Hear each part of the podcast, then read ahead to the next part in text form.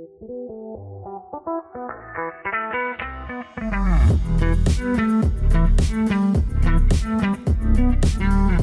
Hill, the top performer for Wiser in 2022 to 2023, and the first female ever top performer in the company's history.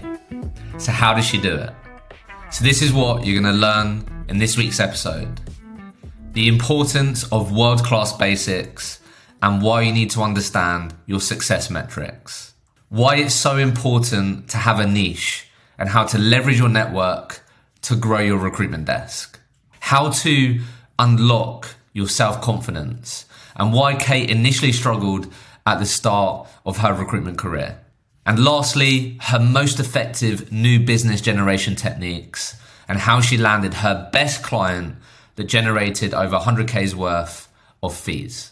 Let's get into this week's episode. Kate, welcome to the podcast. Thanks.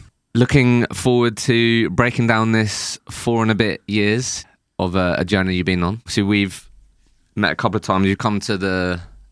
I feel like you've come to the. Obviously, you came to the last live podcast Yeah. event because Lewis was on the panel. So Yeah. obviously, I had to support Lewis. Yeah, I had to. And then did you come? I feel like you've come to one before, no? The last one in Uh, London. I feel like some of the wiser team were there. I don't know if you. I don't know. there. I don't think I was there, but the wiser team probably would have been. So today we're going to talk about this journey you've been on. Yeah. Right. So just to give everyone the career highlights of your career so far. So been working. The only job you've had in recruitment is with Wiser Elite. Yeah. So your world is tech sales. It is. And I'm just going to give everyone, let me know if any of this is wrong, by the way. So, over the last couple of years, obviously, you started as a researcher, right? Yeah, right at the bottom. Right at the bottom, sourcing a bunch of different roles. Just doing the work for everyone, basically. Yeah, doing the work for everyone. Yeah, Yeah, okay, yeah. cool. So, I've got here, so we started with 2021, right? 20 to 2021. Yeah, Your billings was 110K. yeah, 21 to 22, 200K. So, broke the 200K mark. And then last year, the last financial year, 2022 to 2023, was 210K. yeah. and that meant that you was the top performer that year. Let's go. The first female top biller. Come Let's on. go. First female principal as well. Yeah, Proud of those ones, aren't you? very proud. Should be. Up the girls.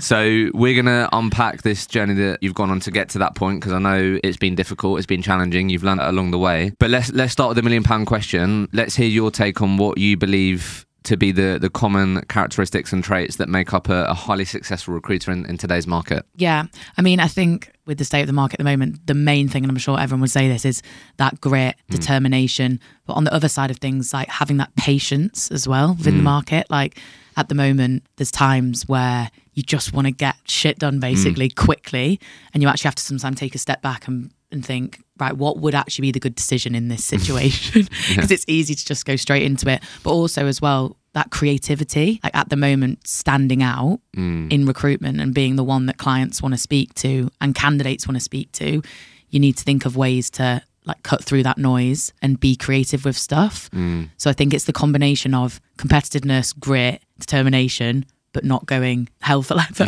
and taking a step back and being patient with it.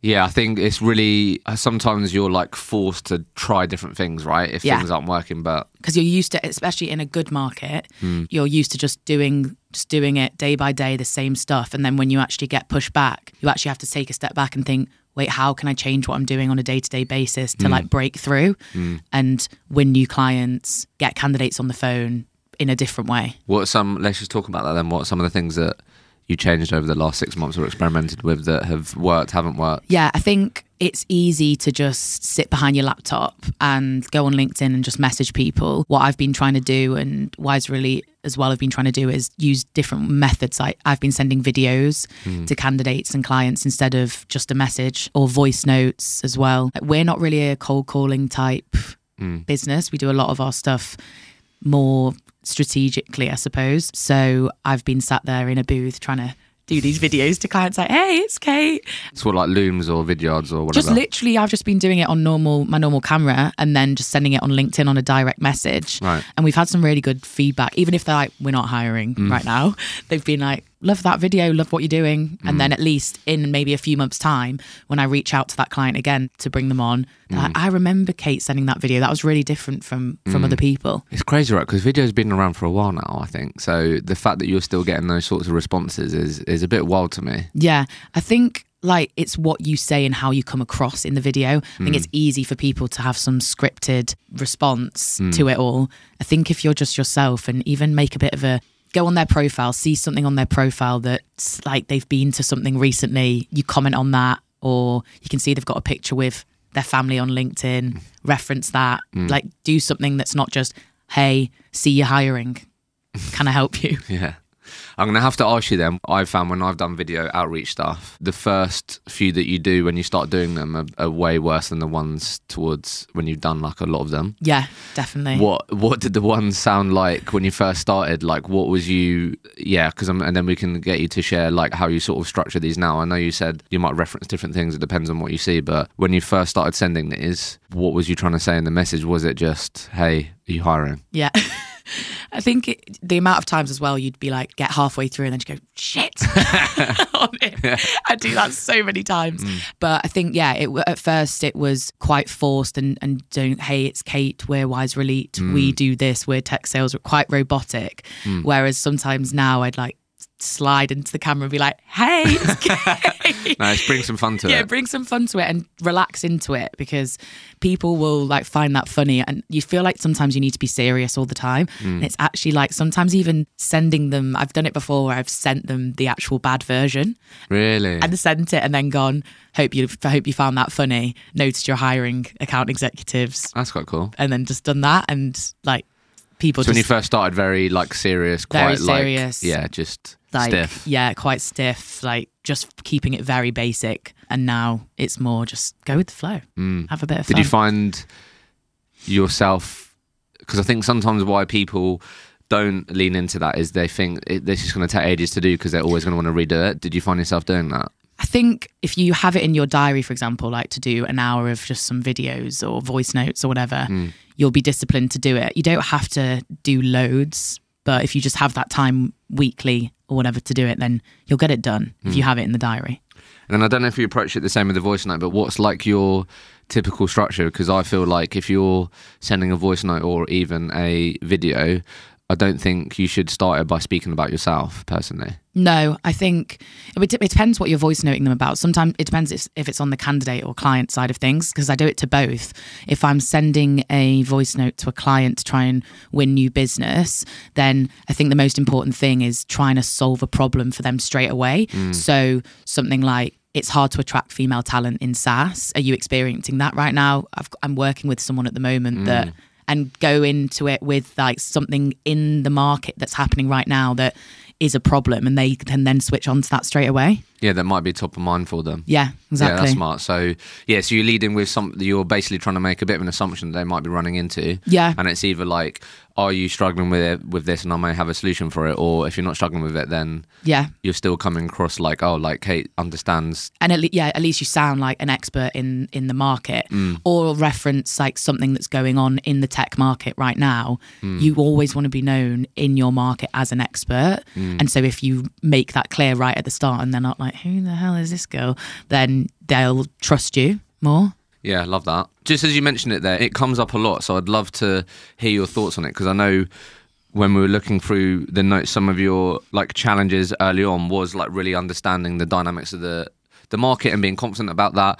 How long do you think it takes for people to become a market expert? Like you may not be able to put a time on it, but I think it's important for people to know it's not going to be Yeah. a couple of months. Like how long do you think it took you to be quite confident to comment on the market dynamics, what's going on, and have that confidence around being an expert?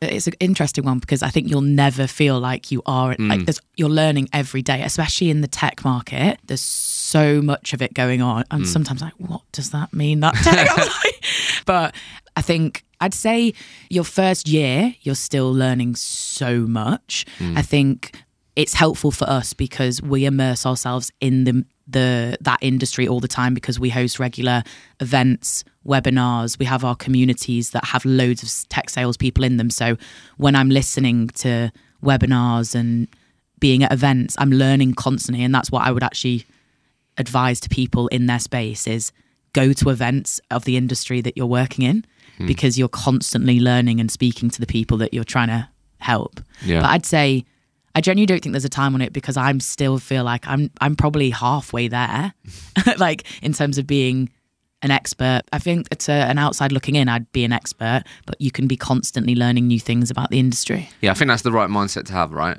But I think, yeah, like definitely 12 months plus. Oh yeah, hundred percent, For sure. definitely. So you took a couple of attempts to pass your probation, which you told me. Yeah, yeah. What was you struggling with? Why why did it take a few few attempts for, for Kate to pass probation in that first year? I think it was coming in. I was already quite nervous because of the my interview situation, where which didn't go qu- quite well. But they saw something in me, so they were like, "Right, we'll bring her in. There's some there's traits within that girl that I think could be good." I think for me, it was uh, like the discipline of recruitment I couldn't get my head around, and in Wiser Elite as well, we're very like not strict on do these KPIs, do this, but just like having that discipline. And I think at first I was a bit kind of just wh- whispering through, like, mm. oh, okay. And also, I just found it really hard to get my head around the tech market at first. But once I realized that just talking to people and being yourself and trying to help them and understand what they're looking for, that's actually the whole thing you meant to do. You're not actually meant to be the genius tech person. Mm, your job is to really understand what's important to these people. Yeah, and I love talking to people. And so when I actually realized that this job is all about helping someone and making them find their like dream role, and if you really unpack that and understand it, then you can always ask people around you like questions around I've found out this about this person. Who do you think they'd be best suited to in your early stages of your career? If I'm someone listening and I've entered the recruitment industry this year, which Yeah. might be just uh, a lot of people describe it as like a, a typical market or like a, a challenging, uh, a typical challenging market where, like you said, you've got to commit to try and stand out. You've got to work hard to, to get the opportunities that, that you want. Like, what what would your advice be to them? What would what should they be really committing to becoming better at? What should they be doing in those first six to twelve months? I think the biggest thing for me was to throw yourself into situations that you don't want to do. So one of my worst things to do with with like managers and stuff is like role plays and Really? stuff.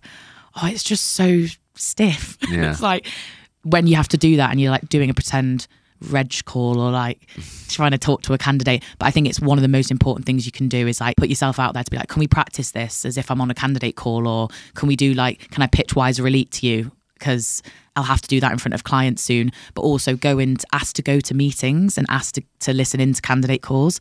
In my early stages, when I'd go to meetings with Jack or Lou or whatever, I'd just sit there and like just take it all in, soak it all in, like everything that they were saying. And you even start to realize you said, you then start to say certain phrases that you're saying. I was like, oh God, Jack says that all the time. yeah, you start picking up on things. yeah. Let me ask you this then: What did Kate's candidate reg calls sound like in that first year compared to how they sound like now? Oh my God.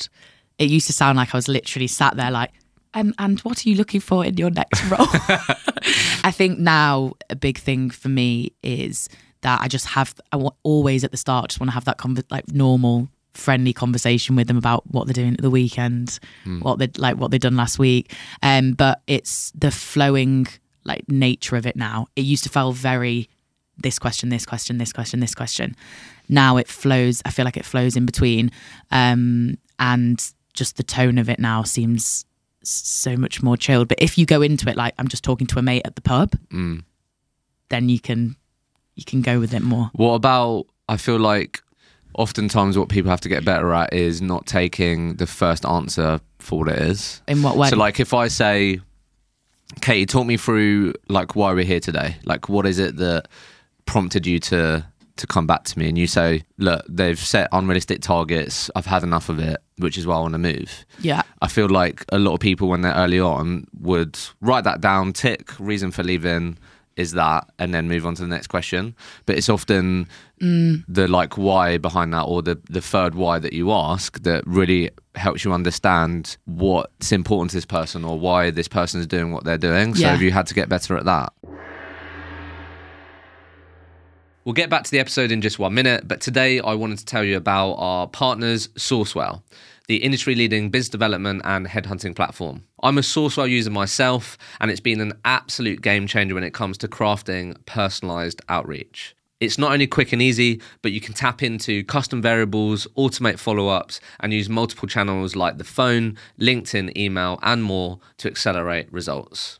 Users report an average increase of 56% in qualified response rates, and when you're using it, it's easy to see why. AI powered tools like Content Coach and Whale GPT improve your chances of not ending up in spam, something that's become increasingly challenging with Google's recent deliverability changes. It also tracks all of your activity into your CRM, keeps your data clean, and lets you know who you need to reach out to and when, so you can spend more time on what you're good at recruiting not admin. So, if you're serious about being the best at what you do, join me and thousands of recruiters who have chosen Sourcewhale to revolutionize their outreach approach. Book a demo with Sourcewhale and mention the Recruitment Mentors podcast to enjoy an extra 50 phone and 50 email credits per user. And this exclusive offer will save you circa £500 and more, and it's only available until March the 31st. So you can click the link in the episode description or you can head to sourcewhale.com forward slash demo.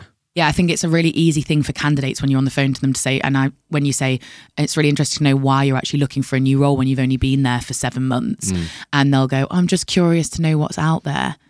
It's like you're not curious to know what's out there. You wouldn't be on the phone to me if that was the case, and then just really trying to dig into that. So I'll say, I'll say, is there anything now in your current role that you change? Is there anything now in your current role they change? And then you, they start to say stuff where you're like, ah, so that's what it is. Mm. Like they've not mentioned at all before that they go into the office five days a week, and all of a sudden they're like, oh yeah, I mean, I'm I've got a wife now, and I'd quite like a bit more of a flexible role. Like, you never said that when I asked what you, what you'd want. So I think getting them to like pull it back again, and a good question I always think to ask when you're asking them what they're looking for is is there anything that I could put in front of you right now that you wouldn't like? Because nice. people go, I'm really open. I'd look at anything. And then you start to put opportunities in front of them. They're like, no, no, no. I said, I thought you were open to anything.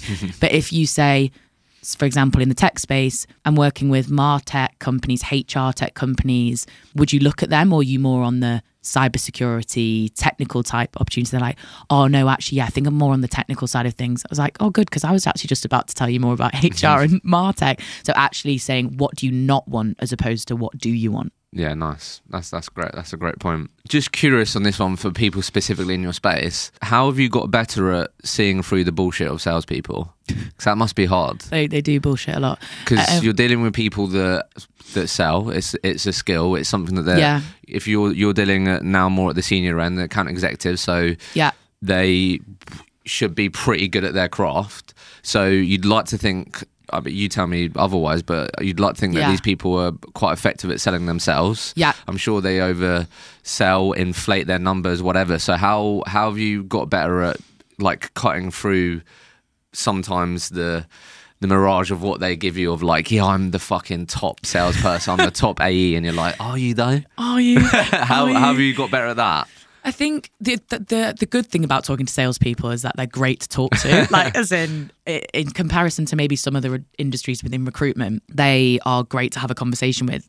I think in terms of knowing whether they're chatting shit is um, if you're. This comes back to the expert in the market thing. If you know the market well, you are aware of companies and what they're doing. So, for example, you might have spoken to someone from the same business and they've told you that all the reps are underperforming. And you're like, oh, really? That's funny because you're saying you're on 110% of target. But that only comes from experience and talking to loads of people all the time, which is why I'll always say, even if you've not got roles for the right people, mm. constantly be speaking to AEs like mm. weekly, like 10, 15 good, solid account execs and try and pull market information out of them, even if you don't have anything for them right now, because you'll find out that then you can, when you're on calls with the people, you'll think in your head, this guy's not chatting the right stuff yeah. because I spoke to someone last week from the same company. And then have you found yourself being more comfortable challenging people on, like, if I say Definitely. to you, Kate, look, like everyone's underperforming. I'm, you know, I've got a team of SDRs that aren't getting me leads or whatever. And you've picked up information that actually,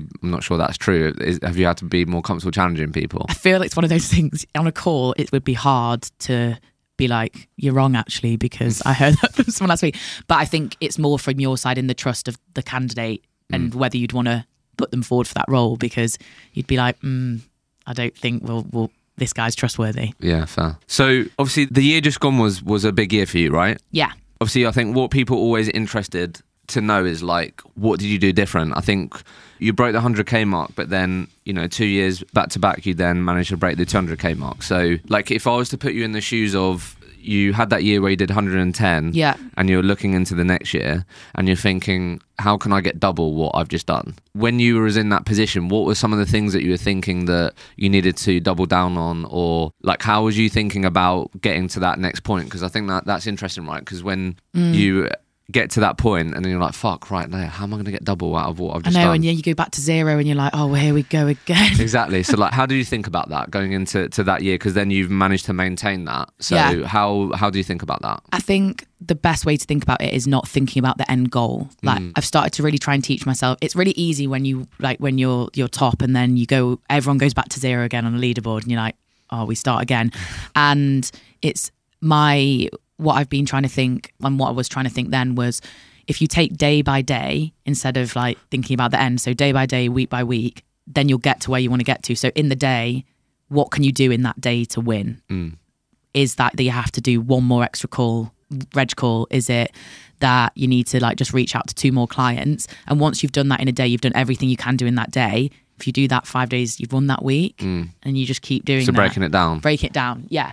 And that's that's one of my i'd say biggest things is if you win the day you win the week. If you win the week you win the month. If you win the month you win the year. That's how you like to think about it. Yeah. Let's just break this down a bit then because i think you shared with me when we prepared for this. Yeah. Like you said it quite a few times but you was big on the basics right so i feel like th- this is part part of it. So regardless of i've spoken quite a lot about it. We literally did a, a training session on this yesterday about basically reflecting on the year and goal setting and, and a big chunk of it is what you're talking about. It's like if my if i've set myself the target of breaking 300k yeah. then if I look at that number going into next year, that can feel overwhelming. And it's like, how the how am I going to do that? But then as soon as you start breaking it down, firstly to quarters on what you need to be doing on a quarterly basis, but then you understand what your average deal size is, and then you know what you need to be doing on a uh, weekly, monthly basis to get to the endpoint of 300k. But then I think what the best recruiters do and understand is. In order for me to do have a 100k quarter, what do my inputs need to be? Yeah how many candidate reg calls do I need to have? How many client meetings do I need to have? How many jobs on do I need to have? It's understanding what their success metrics are. And I feel like when you talk about the the basics, that's ultimately what you're talking about. It's like doing the things that you know add up that help you win the day, that help you win the week, that help you win the year. So what what for you, like if you think about your best year, uh, I don't know if you've looked at this, but like what were Yeah. like the the core activities that clearly you did consistently most of the time that resulted in you win in the year? I probably wouldn't know exact numbers, but I think it actually again goes right down to the first thing, which is speaking to the most people that you can. Hmm. I always would say that my reg stats, like candidate calls, were always really, really high. And the reason that that was beneficial was because if I didn't have anything for them right at that moment, yeah, it seems like a bit of a waste of time. But then a month later, we'd bring on a role and I would go back to my talent pool. We have talent pools of candidates. Hmm. So zero to two years experience, two to four, and they're all in our CRM. And I'd go back, and my all my stuff would be organized there and be like, right, I think these three could be good for that. Hmm. Get in touch with them. And without having to do a fresh search. Hmm. So it's like using doing everything you can and thinking about what roles you could bring on in two months' time, but speaking to that candidate and thinking it's still worth your time in that moment because it's so easy when you're working on certain accounts to be like, I'm only going to speak to people that will be right for this role. You need to think outside the box and think, but in two months, I'm not going to have these roles. They're mm. going to be gone. So I need to speak to people that are going to be potentially good for other stuff.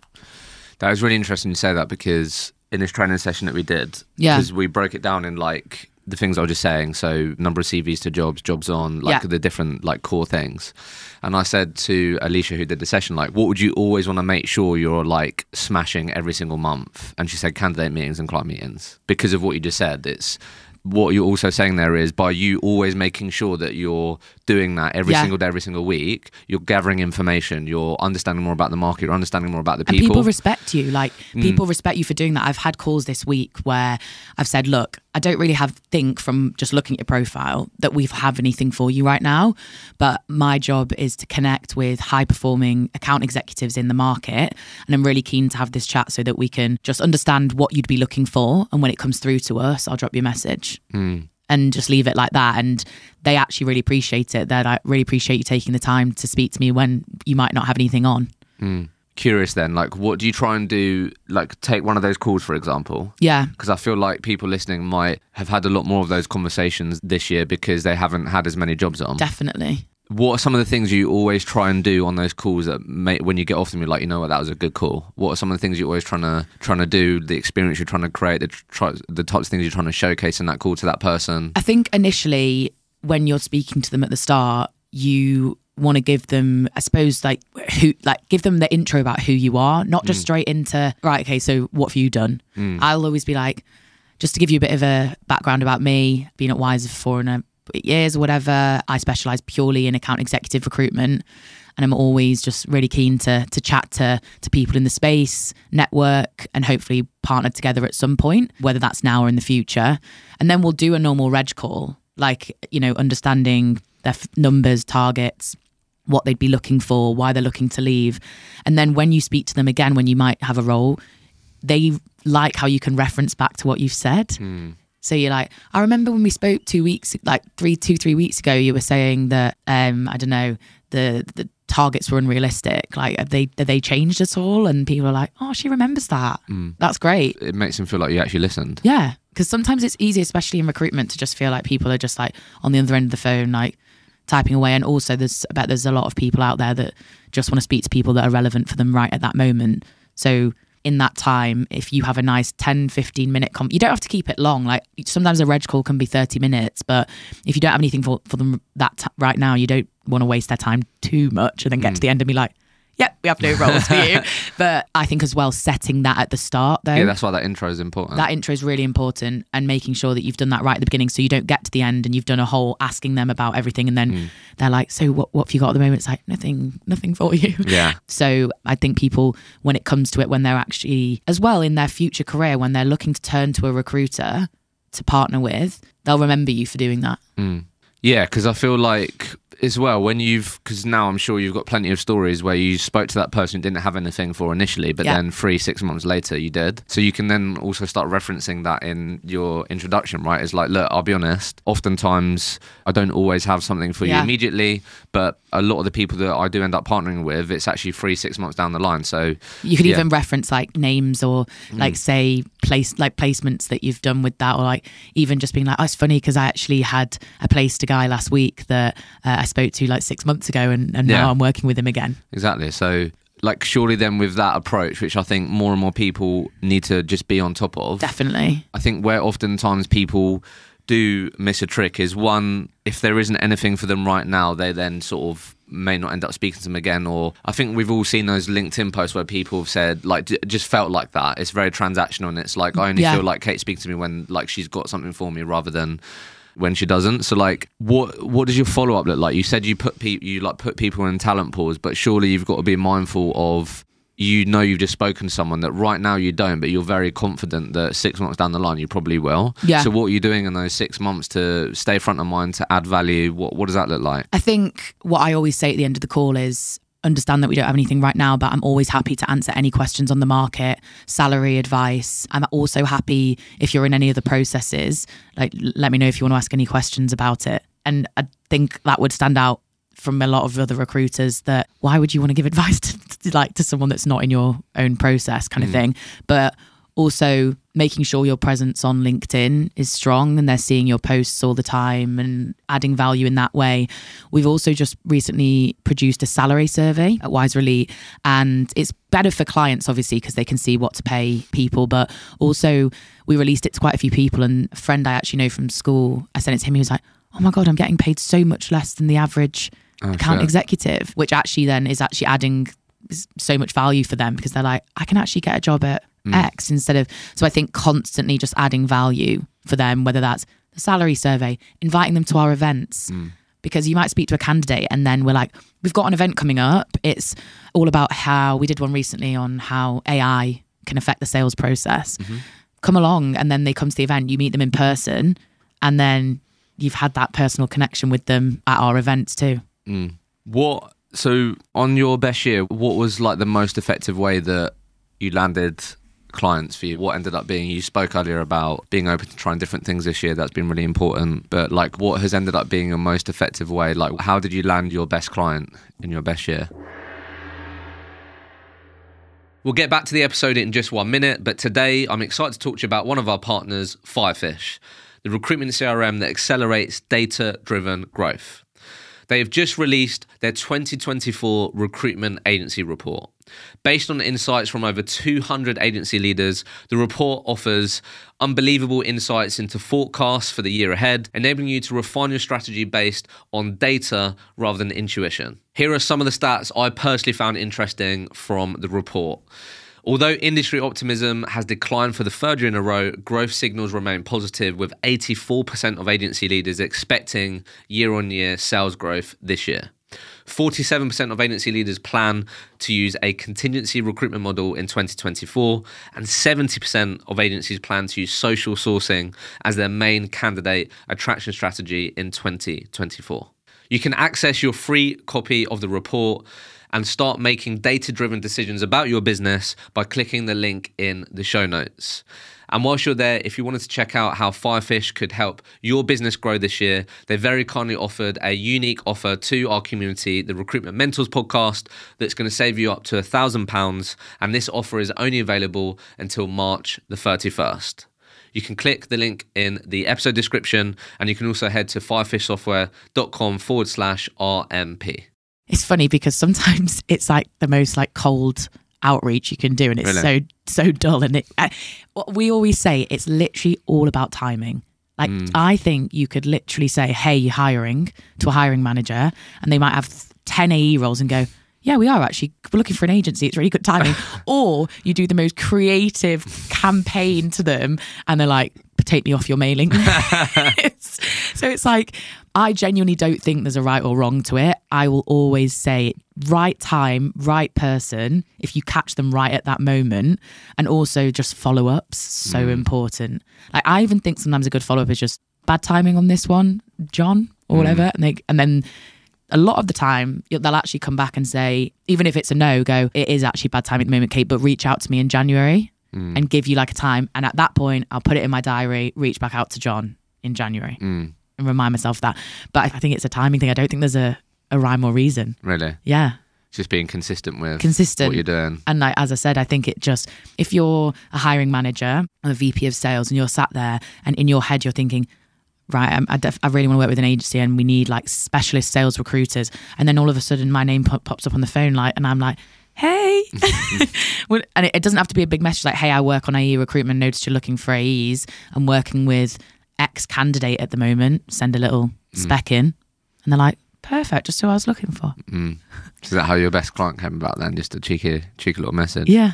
And then also, it's, it's, I suppose it's important as well to look at like when you're actually trying to hunt for who you want to BD is like look at the sheer amount of roles that are on on LinkedIn mm. because like if you want to if you want to bring on like a big project and they have loads of AE roles like you want to go for that stuff rather than it's always it's good to go for the single mm. role but you want the big juicy stuff. Why did you find yourself niching down even more right because I think yeah that's quite interesting about what we ended up doing because how you can influence becoming a top performer is definitely looking at the market you're serving, what your average deal size is, because your yeah. your average deal size that year was what between fifteen to twenty k, right? Yeah. So you, that means you had to average one deal per month to yeah, get to exactly. where you got to, right? So. Yeah. What made you niche down into that? How did that come about? Because I feel like that that's quite interesting, and people can take what you learned from that into their own markets? Because if you can increase your average deal size, that, 100%. that can has have such a huge impact on the amount that you can earn and bill. It honestly changed my billings and my career. Having really? those, yeah, I worked on an account, and at one point it was like solely that account I was working on, which shows you you don't have to have loads of accounts. You mm. can have one account that's just like you just like boom, mm. boom, boom. And it was such a hard account to crack at first. And once I knew what good looked like, which I say is one of the most important things, once you know what they think good is, mm. and you can send that through. But the enterprise side of things is all about high percentage over target, strong tenure, loads of experience, but it takes time to to crack what that what that is. Once you're in it and you've like cracked what they like, you can just like be speaking to those enterprise people all the time, ask for referrals from candidates. Like they might say to you, not interested, Kate. But then you go, do you have a friend in your space that's looking? They're like, actually, yeah, I do. Mm. Because they're like in quite a close network of these like enterprise salespeople. So it sounded like it happened actually a bit by accident. Then ended up being in a, in an environment where your average deal size was a lot larger. Oh, so yeah, you just yeah. came from working with this one client. It went weren't Yeah, like yeah. right. I'm going to focus on that. Yeah, and then they had commercial roles as well, like ones that were lower deal value. But they all of a sudden were like, we want six of these. Mm. Like, and I was like, and um, help them basically scale their whole UK team. But it just shows you that when you bring on something like that, where they're looking to maybe build out your UK function from the US, for example, mm. and they need to to scale by six to ten employees, but those average deal sizes are. 15 to 20k mm. you can just work on you would just need to work on one client So you built the entire team. yeah That must have got hard. Yeah it, it was hard.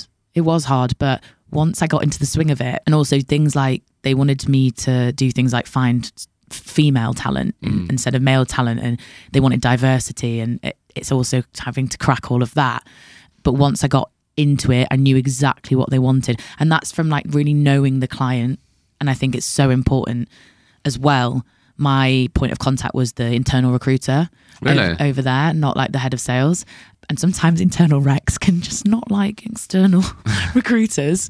But i got a really good relationship with her made sure i visited her in person in their offices like went for for a lunch and hmm. coffees and stuff like that. And then we became more of a partnership than a i'm the Yeah, you're agency solving recruiter. her problems. exactly and helping her out as opposed to her just because sometimes they don't like to work with agencies Yeah, of course.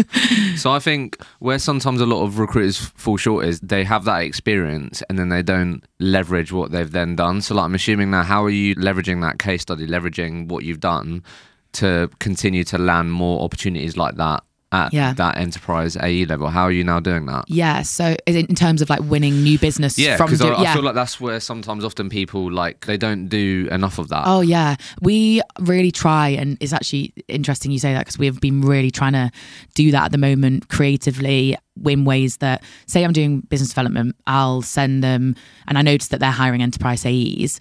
We've built like a bit of a really like nice looking like deck mm. that is a bit of a reel of the placements that I've made, the kind of profiles that I've found, and it's actually just on one slide, and it's their faces, their titles, and like it just shows you like the six hires that we made mm. for the brand, which is a really strong company in the SaaS space. Mm. And I've been just sending that out to enterprise sales directors, being like, "Hey, I've just scaled Airtable's team here in the in the UK. Here's an example of the placements that I've made." Do you show anything else in that in terms of like the important metrics on like time to hire, how long it took, or not really? Yeah. Just showcasing. There's actually another slide that we've got because we're actually expanding into the US now as well, mm. but someone else is doing that. Lauren. You Yeah. Lauren? Yeah, Yeah. yeah, yeah. So we've got a slide that has the placements and on the right hand side has number of hires, time to fill, Nice. and how long we were working with them for. And if you just have it on that one slide, so when mm. clients can open it up on LinkedIn, don't have to like download a file or anything. Mm. They can just see it visually right in front of you. They know exactly what you've done. How uh, like what's been the response from that? That seems like a quite smart thing to do. strong and also the visual aid is mm. good like it's easy enough to say it in a voice note or say it on a message like i helped scale by x and stuff but if you look if the if that just came into your inbox and it's just a picture mm. in like a nice like creative way with the photos very like simple writing of what we did they can just look at it straight away and it's hmm. had it's had strong feedback Yeah, if you're listening right now and you haven't created any assets like that, like this is the perfect time to do it. Like looking back at the year, I'm It's sure so there's going to be some successful placements that you've done. Like it's just so rather than yeah me relying on Kate's word, it, like there's evidence, there's things that you Yeah. can point out to go. Oh, I've done this for companies like yours. Can I help you do it for you? Yeah, another big thing that I'd like really recommend and has gone really well is getting the hiring manager to do a little video for Oh, you. nice. So, like Kate or Wiser really were were great helping us scale here, and we were really struggling with diversity of hire etc and I've got one of the guys to do one for me and i just was sending that out to clients Mm. being like this is what we've done but this is it's literally from the horse's mouth Yeah, yeah. like, um, and that's a really good thing to do So this leads me quite nicely then as we round this out. I think I don't know about you, but when you collect stuff like that, evidence almost, yeah for me that quietens the self doubt. Like you know when you have someone saying, "Kate, help me do this." Yeah, yeah, yeah. When like sometimes when you wrestle with self doubt, self confidence. Like for me personally, I just have a folder of like testimonials and things that we've done, and like that that is like the best. So you can look at it when you're yeah, like- like that is the best anecdote for me, and I think. The, but also, if you think about it in real time, when you're reaching out to these companies, how much more confident are you going to be going into those conversations, saying, "Look, So you might not need my help, but I, I am the person that can partner with you to do this. I've done this for X company like yours." Yeah, it's so true. It is a nice little confidence boost, to be Yeah, fair. hundred percent. I was like, because it's not you saying it; when- it's the evidence. Yeah, like when I look at it back, I'm like, oh yeah, I did that. but it's a good thing to recognize like what you've done apart from just making the placements. To hear it from the client, hear them saying you've literally helped us scale here in mm. the UK. You're like, that's yeah, unreal. yeah, I did. The reason why I said that is like share with us like your journey with your own mindset, right? Because I know that's been a real journey for you in terms of self confidence, self doubt, and I Such a journey. Yeah. just to like just add some more context where i see this more prevalent in my experience from the people that i spoke to is definitely in more women for sure in recruitment 100%. so the fact that you were the first female top biller the first female principal what that also means is that Kate had no one to look at to go, oh, she's mm. done what I'm trying to do. Yeah. you had to be the the you know the first person to do that, right? Which in itself presents a challenge. If I'm in your business, I can look at Lewis, I can look at Noel, whatever, and go, they're me. Like I, I can get to where they've got to. Like Yeah. that I've got like a role model there. yeah. Which is why 50% of the women that I reach out to to come on this podcast will respond of, I'm not sure I'm credible enough. I'm not sure Oh, that that's really sad. that's just been my experience. Whereas 100% of the time, if I reach out to the male version of Kate the same experiences, they're like, yeah, Get mate, of course, in." let's get me in. so talk to, share with us about that and like how you wrestle with that, how you've become better at making sure that that internal voice isn't extremely loud. That, Yeah. yeah. And I honestly think that in my career is like the biggest thing that probably does hold me back is just that like self doubt. But I think you just got to like trust yourself. And when you're like doing well, there's a reason it's happening. Like you've not got, I genuinely, there's a stage I was like, oh, it's all luck. It's all luck. Really? Yeah, I actually thought it was. Then I started to realize I don't think it could keep happening and happening if it was all luck. I think Why did you think it was luck? I don't know. It's like I was like, surely I can't. I couldn't have done that well. I don't know. I don't know. That is it's, mad. It's just a weird thing. I think though, like when you hear stuff from people, it's like what you said before about noting everything down mm. when it's good. I actually did a similar thing where I wrote down like all the good things, not even just in work, but in life that had like gone well, and wrote them down all on my notes page. And I look back on it like, oh, actually, and if you can remind yourself of that, it's so important. Also, sitting down with your manager and getting them to talk you through what you've done well. Like mm. it's easy to just like apart from in reviews and stuff, let that slide. But actually if you want to be like, I really want to know what I'm doing well at the moment, as well as obviously asking for constructive feedback. But then when you hear it from them, you're like, Oh, that's good. And it just reassures you. Are you quite self critical? Yeah. Because I'm the same. Because like for me, what I remember, if I have a conversation like that with my manager, what I remember are the things that I can improve on rather than the things that I did well. Yeah. And uh, you need to sometimes like battle through that to actually get them to tell you what you're doing well. Mm. And I think it's sometimes, it is actually sometimes quite a hard question to ask because it's like, tell me what I'm doing good. but actually, Sometimes you need to hear it from other people. you do need to hear it. And it's not a bad thing to do that. Or just ask like your like mate at work or something. Mm. Like, do you, what do you think? And, and they'll be, they'll bet, bet they'll tell you, and you'll be like, I didn't even notice I was doing that well. And they'll tell you something. Do you think this just popped into my head? Like, I'm just curious. Like, do you think, in your experience, do you think women build each other up more or tear each other down more? A real quick one from me, and we'll get straight back into the conversation. Some of you may or may not be aware that I'm also the founder of a business called Hector. Hector is an all in one training platform for recruitment founders to maximize team performance. The reason why I'm sharing this with you is because if you are someone that is enjoying this podcast week after week, you might even share this podcast with your colleagues, then I'd love to connect with you. Our training platform is powered by top performers delivering practical training for today's market. We believe training a lot of the time in the recruitment industry is dated, is stale, is delivered by people that did it 5, 10, 15 years ago. And we are completely going against that. So, a lot of the people that you're able to learn on this podcast, you're able to learn even more from at Hector. So if you'd love to, you know, find out more about how we could potentially help you get more out of your people, ramp up their performance more quickly, then please connect with me on LinkedIn or click the link in the show notes where you'll be able to book a call with us. Let's get straight back into the episode. God, that's interesting. Build each other up. Do you think? Yeah, I actually do. That, that's what I experience in my company anyway. I don't know about others, but I can only speak from experience. But we're all very close at Wiser.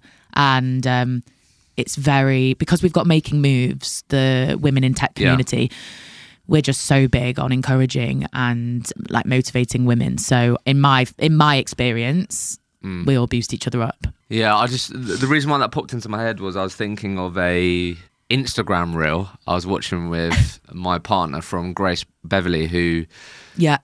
you know her, right? Yeah, yeah, yeah. And she, it was just a video. It just it just sort of popped into my head because she was it was a video. I can't remember the video that she was referencing, but it was like this successful woman built a business or whatever, and then like the comment section was a lot of women tearing tearing her down and and these types of things. And I just thought because I'm just thinking like, do guys more often like big each other up and stuff like that? But do I don't know. Do women do that? When Kate gets to a point where I think, oh no, she's just way better than me. I'm gonna. T- I don't know. I just thought I'd I, ask. I, I don't experience it. I, I like we're Wiser Elite are very much like we want each other to win, and I definitely wouldn't say it's the other way around for sure. Yeah, I just thought because I was thinking again when we're thinking about like self doubt and these things, is it like do women face that a bit more where I don't know they get like those little snarky comments from people. I don't know if guys get that as much because guys are like, yeah, fucking go on, lad, you're smashing it, mate. I don't know if do you know what I mean? Yeah, it's interesting. I- I- it is interesting. It's great actually at my company because the men as well are like when I got top, biller they're like, "Go on, yeah, let's go. Hilsey." Yeah, love it. That's class. That's Yeah, what it's about. At the so end of the day. good. But I just, I just thought, I was just thinking No, if that impact, if that impacts the things that we're talking about. Yeah. So what what's ahead for you then? What are you thinking going into next year? What are you doubling down on? Obviously, how are we feeling about maintaining the top biller status? What, what are we saying? I'm like looking at my name on the board, like, oh god. no, I think it comes back down to the basics again. Like Mm. I'm it's hard at the moment and everyone's at quite like a similar level um in terms of billings, etc. But I think as well it's easy to fall into a trap of when you've not made a deal in a couple of weeks. You start to just be like negative and like, mm. oh, put yourself in the like, you're just like, oh, I'm not going to get a deal. And you get a bit grumpy about mm. it and stuff. And it's like, you actually can't do that because it just puts your mindset in such a bad mm. state. And it just comes back to, right, Kate, come on, like, do what you do best, which is like speak to good candidates, work well with your clients. And also, if stuff's not going right with the client, put in regular catch ups like weekly. I think it's easy to like when you're not being able to send them candidates because you can't, you're struggling to find them, is to shy away and not speak to the client. Be like, "Oh, Yeah, yeah. But actually, we found that putting in 15, 20 minutes weekly, even if you have to go on and say, look, I've not got anyone at the moment, but this is what we're experiencing the market. They actually really appreciate it. So just doing every little thing you can, even if it's not going well. Yeah, no, that's a great tip. All right, well, uh, look forward to finding out if we uh, reign the title. Yeah, I'm sure you will. I'll hide away if it doesn't happen. but no, Kate, thank you so much for joining me. I think kudos to you on, you know, like building your self confidence, getting to the point where you've got to, like, just, I'm sure you're feeling like, yeah, like what else you're capable of, right? Which is really Yeah. exciting. It's what's great about our industry. Like, you can really push yourself and really question, like, actually, if I can do this, what else I can do? And I think that's one of the, the great things about our industry. Definitely. Thank you so much. Awesome. Thank you so much for listening to this week's episode. I hope there were plenty of golden nuggets for you to take away. As you'll know, I'm your host here of the Recruitment Mentors podcast, but I'm also the founder of Recruitment Mentors. We're a online subscription-based learning and education platform. We're on a mission to help thousands of recruiters achieve their professional goals and successfully progress their careers through modern and engaging online learning. If you're a recruitment business owner listening to this, there's a good chance that you value self development, personal development. You're trying to develop a culture of continuous improvement. But we've partnered with a number of grown recruitment companies who were struggling to understand how they can invest more in their people, how they can upskill them more quickly without spending more time, without having to spend thousands of pounds of external trainers. And we've ended up being a really great fit, modern fit for recruitment teams. We can ultimately help you get more out of your teams by giving your people access to modern and engaging online learning, which they can access on demand.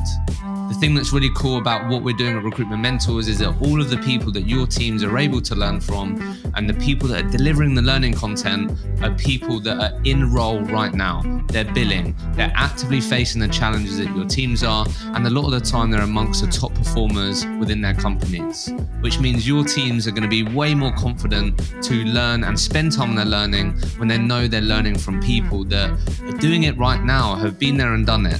There's nothing worse than feeling like training is not relevant and not current. The best place to find out more about recruitment mentors and if we can help you accelerate your team's performance is uh, send me a message on LinkedIn, connect with me on LinkedIn directly, and I'd love to connect with you and, and find out if we can help you get more out of your people.